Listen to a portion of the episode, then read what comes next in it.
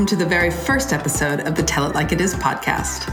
I'm your host, Cassandra Ray, impact entrepreneur and unabashed truth teller.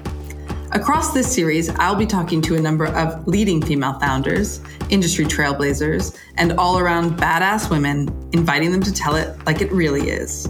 From money to power to sex, no topic is off limits. The truth changes everything. Thank you so much for joining. Let's get into it. My first guest describes herself as the internet's leading confidant for panicking job seekers. No pressure there. After eight years working in product design and content strategy for Facebook, she founded Entry Level Boss, an online career education company that specializes in the art of the modern job search. She's also the author of the book Entry Level Boss How to Get Any Job You Want Billed as a fresh take on what color is your parachute for the internet generation, the book has already accumulated a legion of supporters, including New York Times bestselling author Sarah Knight. As if that weren't enough, in her spare time, she's a critically acclaimed jazz vocalist. Please join me in welcoming Alexa Shoen. Gosh, you sure made me sound fancy. Thank you very much. I'm so happy to be here. How are you doing?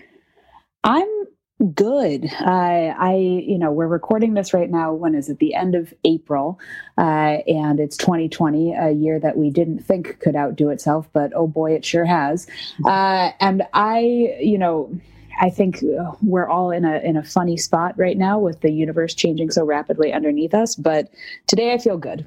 How about you? Yeah, you know, I, I think really similar. I think today's a good day. It's you take every day as it comes. Um, some days are better than others. Hopeful that we've seen the worst of it and just getting on the best we can. So happy to be here talking to you. Amen to that. Yes. Amen to that. So I think, you know, along those lines, we should just jump right into the big elephant in the room, which is the COVID 19 pandemic and how it's affecting you know the workplace the job search.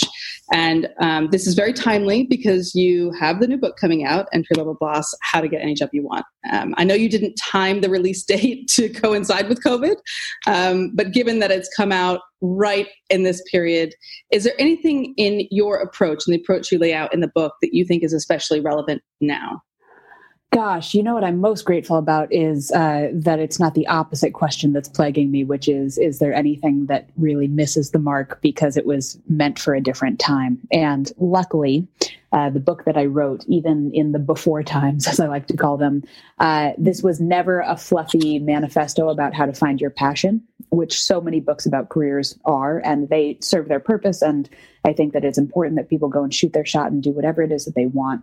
But in a society that's gotten so obsessed with entrepreneurship, with following your dreams and fucking off to Bali and whatever, the vast majority of the workforce still has a nine to five job uh, and they just want a nine to five job that they like that they you know feel excited to go to that they don't feel stressed to go to on a monday morning and want to you know take their vacations and take care of their families. And i think that that is one of the most noble things in the world. And with Entry Level Boss, the book that I always, always, always tried to write was a book for people who were panicking at trying to figure out how they were going to get a job. And so this was never a book about like, how do you get ahead and like score the most amazing thing ever? You know, yes, I know the, the title, How to Get Any Job You Want, um, maybe sells it a little bit that way. But the reason that I invented the entry level boss nine step framework for going through the job search. So basically what, what the book is, is a playbook, basically a fitness plan for how to go through the job search in an effective way.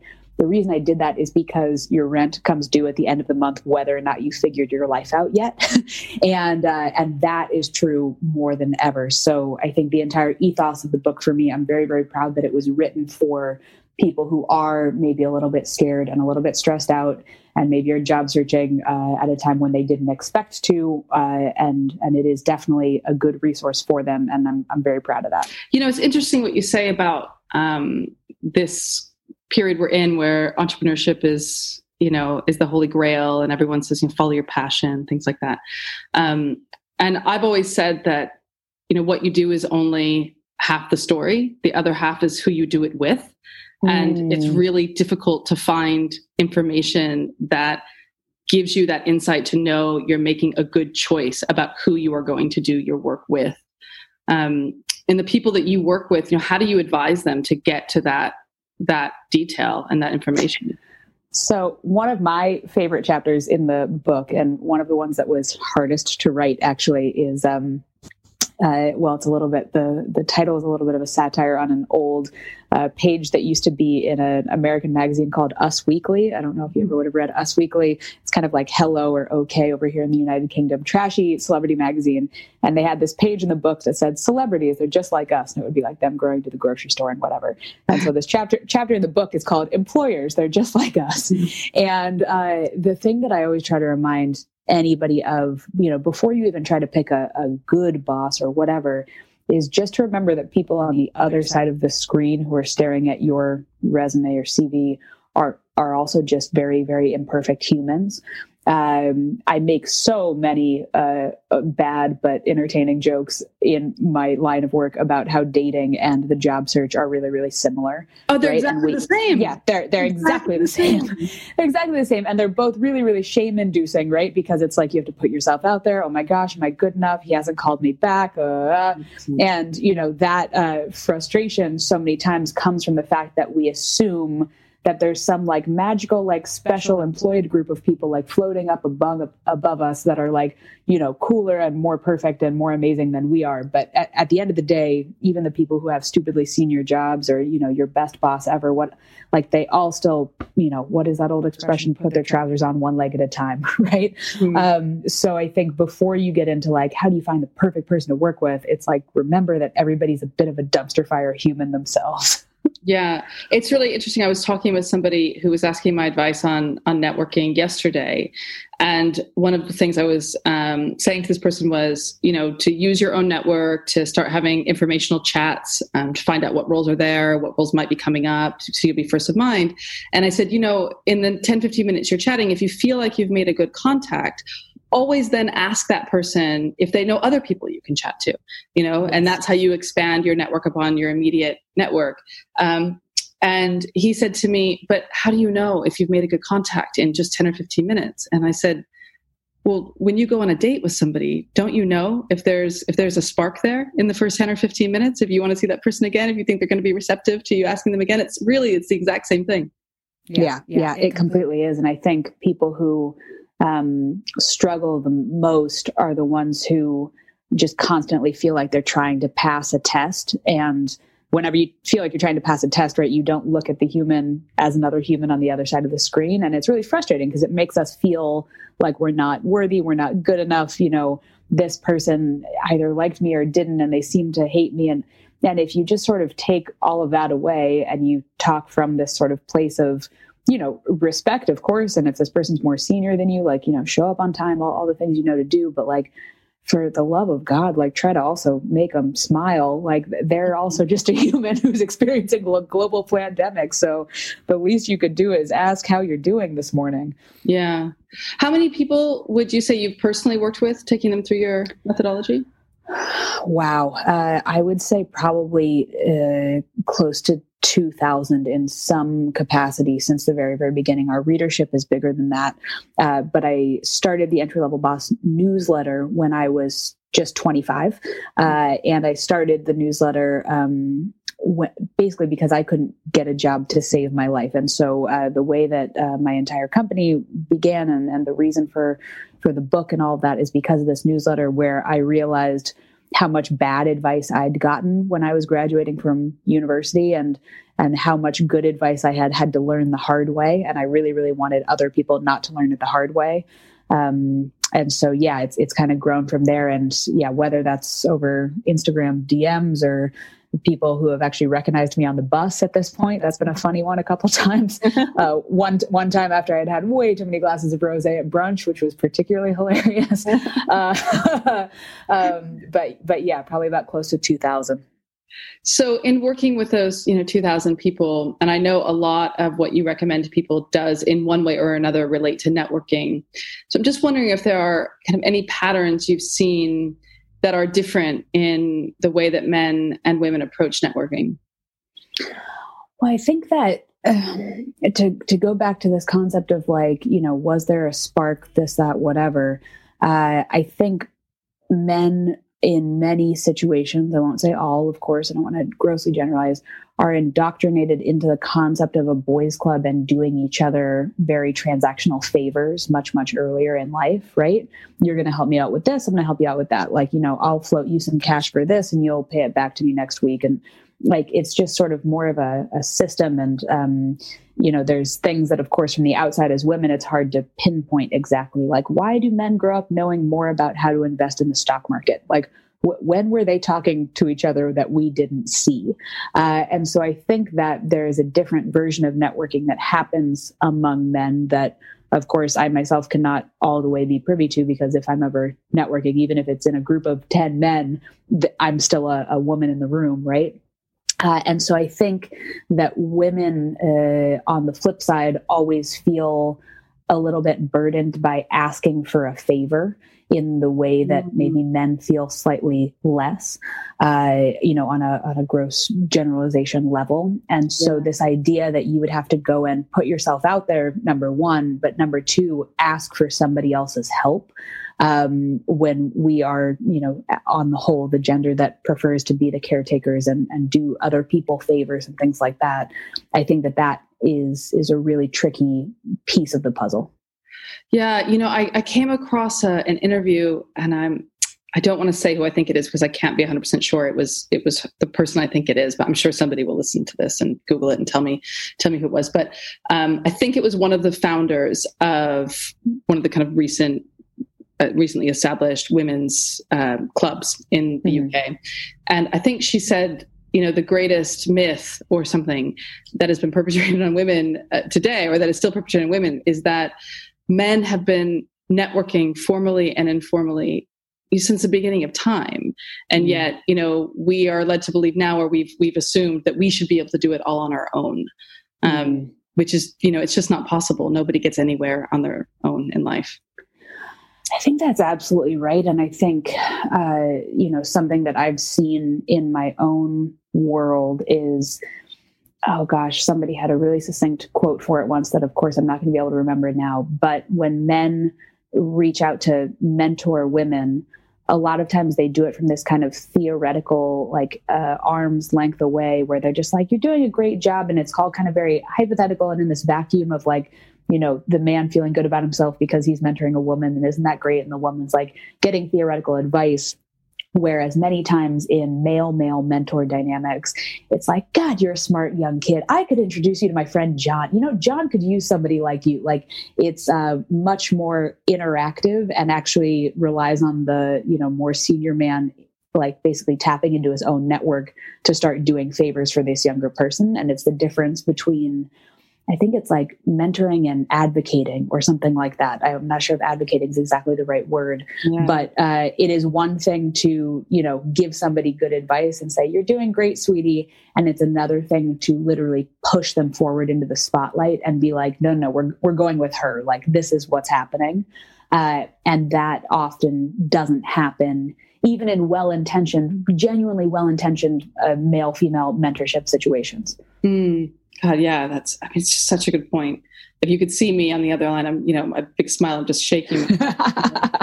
um, a million examples. And actually, I mean, that leads me to, I, I, remember a story you once told, if you're comfortable sharing it here, about when you, um, you know, had a, a, great relationship with somebody um, on a professional level and were thinking about going to pitch for investment in in your own company and kind of how they approach you. That is that a, a story you're comfortable sharing? Yeah, yeah, absolutely. I think that's a, a great um, example. That's kind of I think really been quite I don't know uh, pressing and poignant in my my current evolution of my own career because I started as a freelancer and then I was at Facebook for a while and then um, you know, ultimately last year decided to incorporate entry level boss, the business entity, and everything gets a lot more serious once there's business paperwork involved. Uh, but part of that process for me was going out to to raise a little bit of capital and uh, to do our first angel round of funding. And for me, I had to overcome personally in my own head my, all my own self worth issues uh, in order to even think about the concept of fundraising, because my immediate thought about fundraising was I'm cheating. I like there are so many more people who need money more than I do. It is my fault that I couldn't just raise this revenue with my own bare hands, you know, from a pile of nothing. Like this is I it is so embarrassing that I have failed and that I need to ask for like the charity of cash to start this business. Oh, and these are yeah, these are the kind of thoughts that are going around in my head. Oh, wow. And uh and so I started having those thoughts probably about probably about this time last year, about May last year, 2019. And through the summer, I kind of slowly was like, hang on. I was like, I'm finishing this book. This book is going to come out. I was like, I like, I need, Uh, like, I have one shot to launch a book, you know, and now that moment is is a week and a half from today as we're recording this. I have one shot to launch this book, and I could, you know, just work my face off and freelance, and I would have a, you know, couple extra hundred bucks a month to spend on Facebook ads and and I was like, no, this thing is important. Like, this is always meant to be a business. Like, it's it's time this is an idea that is worthy of, of giving capital to in the world and all this stuff. But because the only people that I knew really who had raised money were mostly men, or that's not true. I know, of course, women who have, but like my, of my close connections and of my own, you know, friends, family, sort of broader um, community of people I actually know in the world, it was all businessmen. And every single one of them, and it must have been I'm talking about dozens of conversations that I had, and I didn't catch on for a long time. I would kind of say, Hey, I'm thinking about raising some money. And their first thought would always be, Ooh, that's a big decision. That's a big, why don't you go slow? Like, you, I mean, just like think about it for a second. Like, you know, co- like come up with a little bit of a plan. Like, you don't, you don't have to jump right into raising capital. Like, why don't you like, see, like see what happens when the book comes out, you know, and then maybe possibly like then you've got, and I, and it took me probably two dozen of these conversations, all with men, um, to realize that there was a pattern, which was men wanted to, especially men who knew me personally, wanted to keep me safe. And raising money is risky. And they, you know, their immediate instinct was well intentioned, which was, whoa, whoa, whoa, like, you know, we don't want you to kind of burn out it wasn't it wasn't them trying to keep me down it wasn't anything like that it was just that their instinct on a subconscious bias level was, whoa, that's crazy. You know, hold your horses. And it took me, like I said, two dozen conversations to realize that if I was a man my thesis you know i like i've got a strong business idea. Of. i you know, thought of a really interesting gap in the market. I'm genuinely passionate about it. I have a strong track record and i've been working on this idea for four years. Yeah and your proof of concept was already there. I mean you had my proof yeah proof, proof of concept already there had had hundreds of people pay for this thing. Uh, just you know me into my own pocket as a freelancer while i'm working full-time at facebook like you know i i was uh, very much in and if I had been a uh, you know man my same age and and you know socioeconomic class and all those things, uh, I am guessing that half of those conversations at least would have gone in a different way, which is like. God, you're thinking eight steps ahead. Of course, of course, you need to raise capital before the book comes out because we got to make this thing big, right? God, that's genius. Like, you know, as opposed to whoa, whoa, you know, slow down. Let's not go so fast here. Um, and it was it was you know kind of frustrating for me when I realized that that's what was happening, and also it genuinely and this is so cheesy, but like it was a conversation that I had with a female founder who had raised money before, who I met at some networking dinner where we were talking about gender disparities, and some other male founder in the room said, Well, no, I mean, raising capital is risky for anybody. Of course, they're going to tell you it's risky. And she came straight up to me afterwards and she said, Let's have lunch tomorrow. I want to walk you through your pitch and tell you how you can do this. There's no problem. You can raise this money. And when I walked her through everything I had, she was like, you have so many reasons that you should be able to like stand behind this argument. You should be able to raise capital overnight, no problem. But it, it took the first like woman to like reach out to me and actually say that.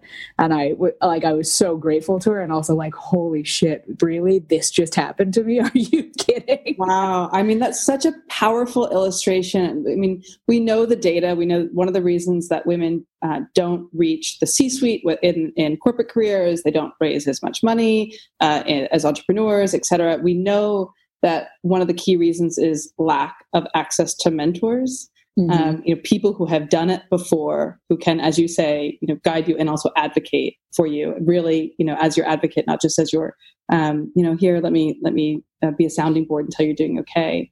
Um, that's just, I mean, it's so incredible that story.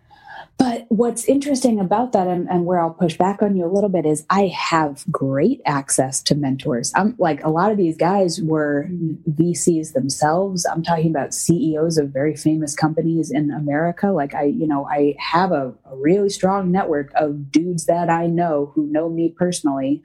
Um, and so, so it wasn't the mentorship thing, but it's this difference between you know them wanting to protect me versus them thinking that they could push me forward. It go back to this kind of mentorship versus advocacy thing. Yeah. and i've actually had that happen again to me just this week with a, a, great mentor who's like you know oh here's all the like let me talk to you about your gross profit margin blah, blah, blah. and then and why does he just write you a check alexa? Right. Exactly. Ex- you know he and he's literally like, yeah, and then you could go out and you could, you know, pass this around to angels. And I'm like, you know, every angel, why wouldn't you just, you know, it, yeah. like instead of making me start from scratch again and do the deck again and like, you know, yeah. it's um that that's the difference. yeah, I totally get it. Yeah. So it's funny, you know, um I'm sure you know this famous Madeleine Albright quote, there's a special place in hell for women who don't help other women. Mm, mm-hmm um, that's you know you've just told a great example of a woman who was instrumental and helped you. Most yeah. women i know also have the opposite example of that. Yeah. Do you have the opposite example of that? Oh yeah. I i do. Um and and i think also i will preface this all by saying that i think i absolutely have also been guilty of it. I have um always sort of grown up in industries that are pretty male dominated starting with you know being a, a, jazz singer as you mentioned in my introduction. And you usually as the singer are the only woman and then there's 17 you know dorky band dudes behind you um, did a master's in jazz performance. I think there were 10 women in the entire college or something of you know a thousand students. Uh, and then working in tech where it's all dude engineers and then you know me shouting at them. Uh, and so a lot of times I would find if there was another r- woman who kind of came into that ecosystem, instead, instead of being relieved, being like, oh, phew, the gender balance is coming back up, my first instinct would be to side with the men and like kind of it was like I was already in, you know, and like, you know, don't try to mess up our dynamic because then they're going to try to group me with you and then I'm going to get pushed out, I think is where yeah. my own internalized misogyny comes from. Um, but yeah, I I had a situation early on in my career. Uh, the story is too long and drawn out, but mostly what it was was I was 23, 24 years old. It didn't occur to me that I would be seen as a threat to anybody ever, really. I've never had that kind of ego. I always just earnestly, genuinely want to help, am good at making friends in an office. Like, am am truly passionate about trying to help the company do better. That has always been something that has, you know, been I think the biggest blessing in my life and come to bite me in the ass several times. Mm-hmm. And so this was one of my first real jobs ever and I had got brought in by the VP of the department who, you know, again, this is a tiny company. We're talking about the entire department is 11 people. Um, I'd been brought in by the VP who was a man who was about 10 years my senior. And he and I just always got along. We'd gone to the same college. You know, we didn't know each other then, but like I just understood him. He got me. And there were two middle management women who were about his age who were in between us. And I can look back now and realize number one that I blew past where both of them were in their careers, you know, by the time I was 26 and they were in their mid 30s at the time. So I, like I could see now how that would have been a, a threat. And also I was a contractor not being paid full-time salary and health benefits. And so I'm sure they were doing the math in their head of like, wow, like they're paying this you know kid tiny amounts of money and she's got no safety net and like she's doing a better job being engaged with this mm-hmm. company than we are and i think also they just felt threatened by the fact that they couldn't connect with this older man you know who was their age group peer really as as well as i could. And ultimately i got forced out of the company. And i also you know i i take fault for a few different things in that situation. But what i don't take fault for was these two women you know really really eh, because they were so threatened by me, I can see now really genuinely couldn't find it in their heart to sort of have any empathy for the fact that I was like a fresh out of college. You know, this was my first job. I genuinely wanted to do well, and their immediate thought seemed to be, she's coming for us rather than whoa we could you know help her kind of figure out some nuances that she's maybe not seeing because she's just too green mm. you know it's funny uh, beyond just the kind of the misogyny as you say that that we might have on an unbiased or on a you know unconscious level um, just being products of society I, I also feel like and I, obviously there are exceptions to speaking in generalities here but I feel like I am guilty of, and I know several other women who are guilty of, holding women to higher standards than we might hold men, particularly younger women. Um, you know, not cutting the slack, and I don't know. I don't know where that comes from. Um, I don't know if it's just you know something I've seen in my very unscientific sample group, um, or if that's something that's more prevalent. But it feels like I hear stories like this a lot.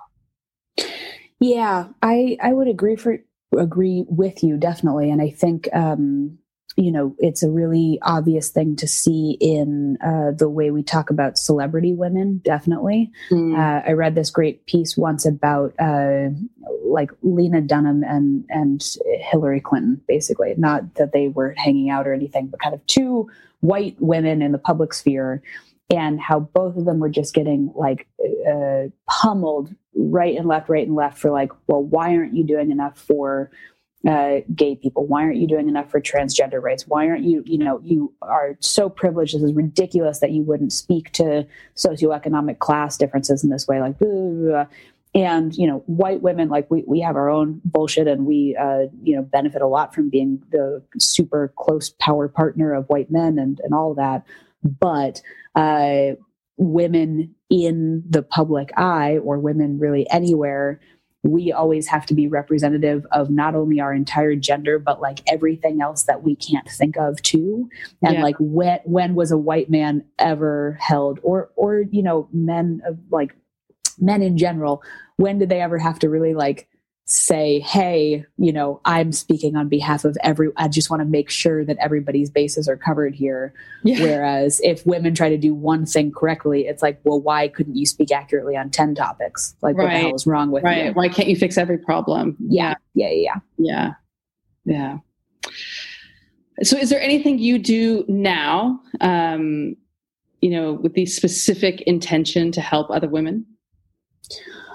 Oh, I mean, I think that my chosen line of work, uh, you know, really is is where I help other women the most right now. Um, the vast majority of the entry level boss reader base naturally probably about 75% is women, even though we never, ever, ever a single time have uh, gendered any of our marketing or anything like that. But people are just naturally drawn to us. We get a lot of women of color. We get a lot of uh, first generation college graduates or, or people who have immigrated to new countries, um, a lot of queer people as well. But particularly with young women, I think they see in me and in the entry level boss curriculum the permission to try to go and even articulate what it is that they want and then be brave enough to ask for it, which can sound so cheesy when I kind of simplify it like that. And, and if anyone ever read my book, you'll see that I I kind of say it in hopefully what I think is a very lighthearted and, and warm and very specific way. Actually, like no, literally, here's how you send an email. Um, but I think that uh, that being able to just constantly reach out again and again and again to uh, you know these new versions of myself, I guess, out in the future, right? It's very much a situation of like, be the person who you wish was around when when you were younger. And the dedication of my book uh, is to my 24 year old self. And i say you know to 24 year old alexa i think it says something like um, who was so utterly convinced that her career was already a lost cause. Look at us honey. Look at what we did. Mm-hmm. and and i think that that is what i am able to do through entry level boss is to pay it forward and try to just you know reach down to the next woman and say hey like you're going to be okay. Just like climb up a little bit farther and and it's going to be safer a little bit higher up the mountain. Yeah. God that's such an i mean i think all of us at 21 or however old we were when we were just entering the job market and you know really just knew absolutely nothing but were so completely convinced that you know the next step was going to be the final step and everything yeah. mattered so so much. I mean just that perspective is really would have been very very helpful at that time at least to me. I hope so. That's that's what i'm aiming for. One of the other things i remember about being in my um, particularly in my i would say mid 20s when i started to you know get on a little higher up on that mountain as you've just put it um, and was always kind of interested in you know, in issues around women in the workplace and promoting women in business, et cetera. And I felt a little bit frustrated at that time because I felt like a good 80 to 90% of the conversation we would be having, particularly about women in business and women in the professions, you know, accounting and law and everything, would be about motherhood. Mm. And I hmm. remember being, you know, 28, um, single, and thinking, I may never have kids. I may never want kids. I might want to do other things with my life that are just as valid as that, but never get to take time off because it's not, you know, socially sanctioned and, you know, all of those things. Um, my my ideas have evolved around that a little bit now, you know, being a mother. But but I remember that uh, you know very very well. And i still feel that oftentimes the the balance tips um, towards motherhood when that doesn't apply to every woman. So you know with the women that you see and particularly in tech which i know is an industry that's close to your heart what issues do you think women face that have nothing to do with motherhood? Oh man. Um I, I mean first of all i completely agree with you, and I uh, have walked out of more than one uh, women in tech presentation that you know then recenters on like, but how do you possibly you know deal with being an engineer and a mother at the same time and a woman in tech? Um, I, I mean, I think an issue that applies to all women, and this goes back a little bit to uh, what we were just talking about, how women have to like, you know, represent their entire gender in any situation at any given time, is just the conversation around being a woman in the work world in whatever profession that you're in. This really dangerous trap that I've seen happen uh, in tech, but I think we see it happen in, in all kinds of industries, is that as soon as you get inside, you get the job all of a sudden you're the diversity person and now you need to do your job already better than the men do in order to be paid you know 75% of the money. Uh, and you also need to find an extra you know hour in the day to put your makeup on and all that because society but then also you now have to find this magic other six hours in the week because the HR people keep calling you to go and speak for free on a panel about being a woman in finance. And they keep calling you to go and like make sure that you're the extra like woman in the room uh, for you know whatever advocacy luncheon they're having in order to recruit new people. Mm. And so I think that uh, you know I used to when I was younger be really really passionate about like the woman in tech community and isn't this so great? And now I'm like, can I just be a fucking person who does my fucking job? Mm. Like, you know, can I go out and please not give a talk about what it is like to be a woman? You know, and this, I'll go just back to my tech career, a woman who works in product, you know, but like, can I just tell you about like why it's so fucking important that I built this API?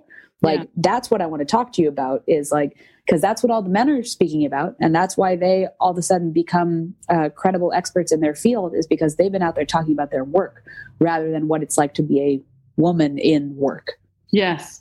Yeah you know it's i have this conversation a lot where i feel like i have to defend in certain professional situations my very strong belief that we need um, communities of professional women who support one another back to our previous conversation.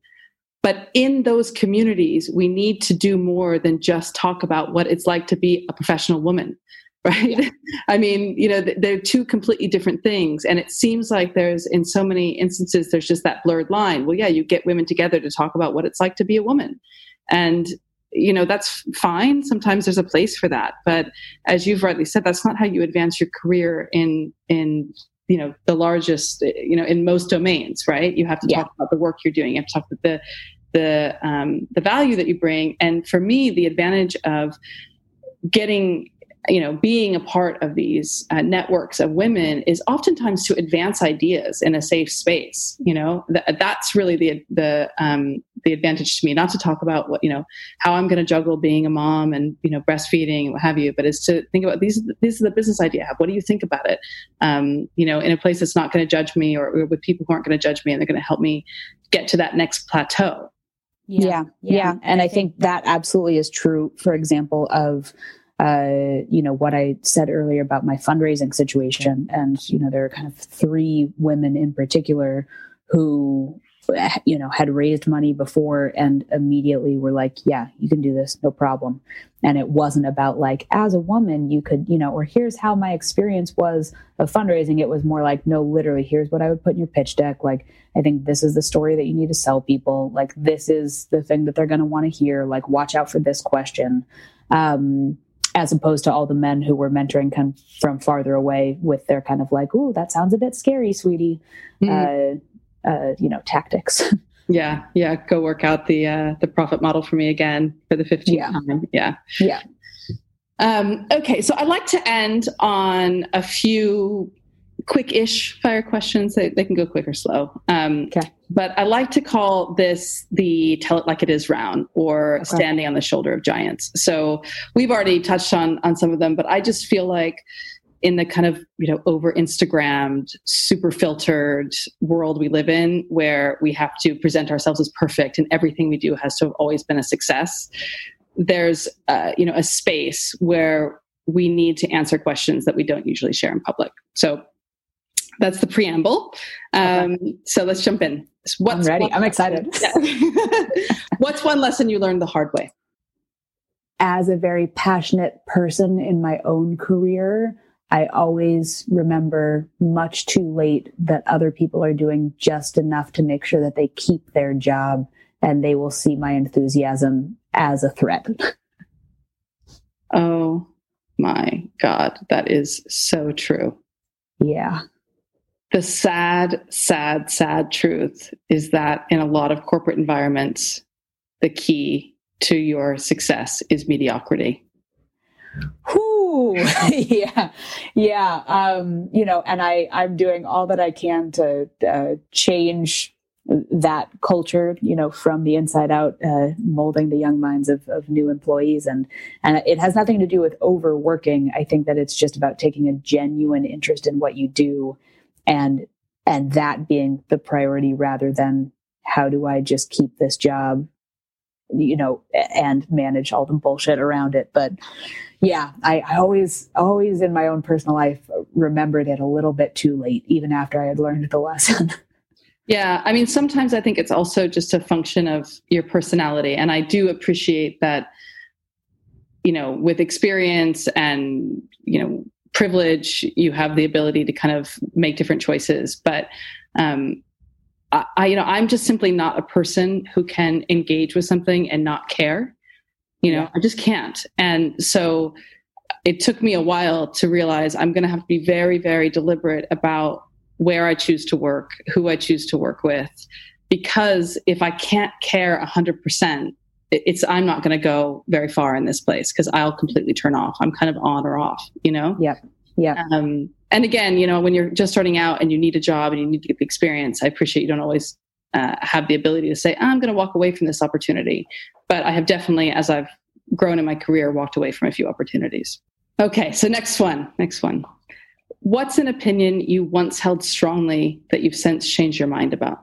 Oh man this is a tricky one. Uh, I think the first thing that comes to mind is that feminism doesn't apply to me.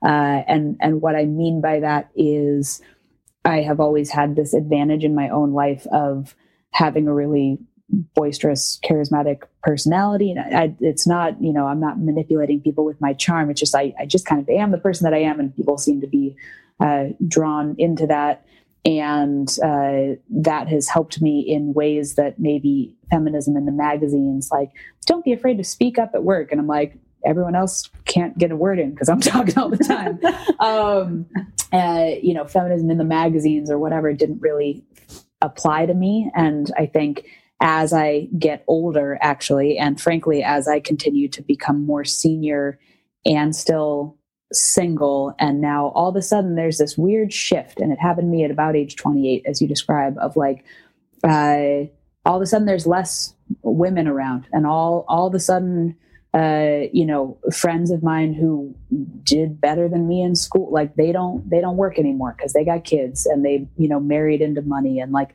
and it's this interesting sort of uh, trajectory that I, I currently find myself on. Who knows what happens next year?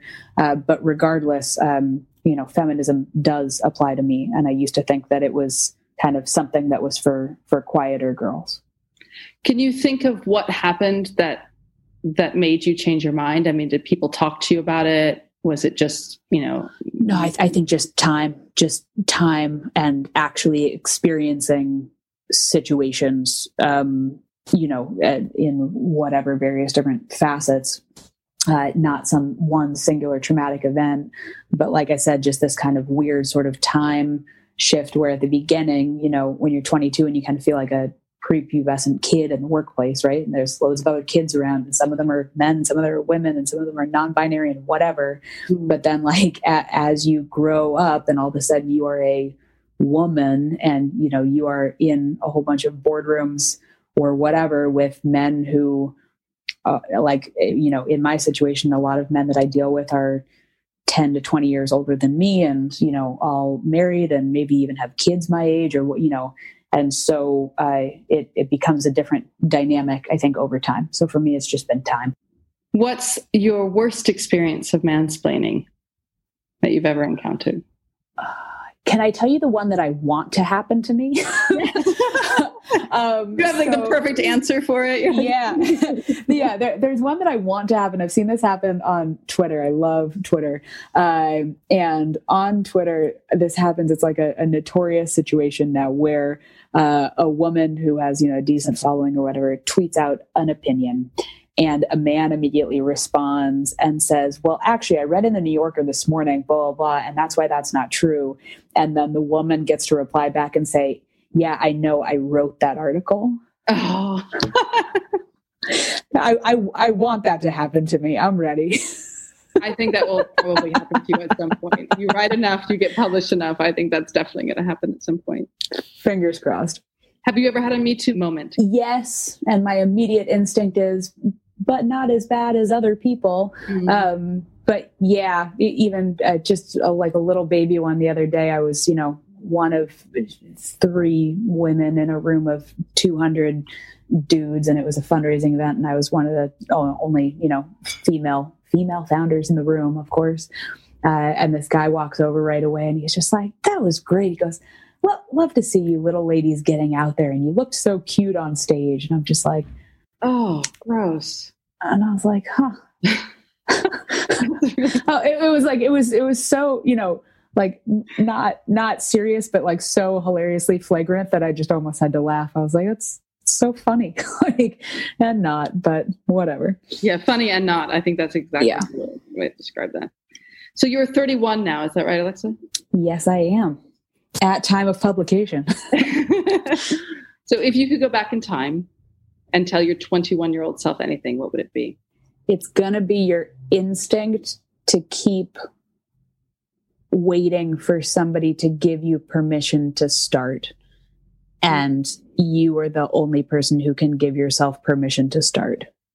Suppose you and I are having this conversation, a conversation just like this 10 years from now.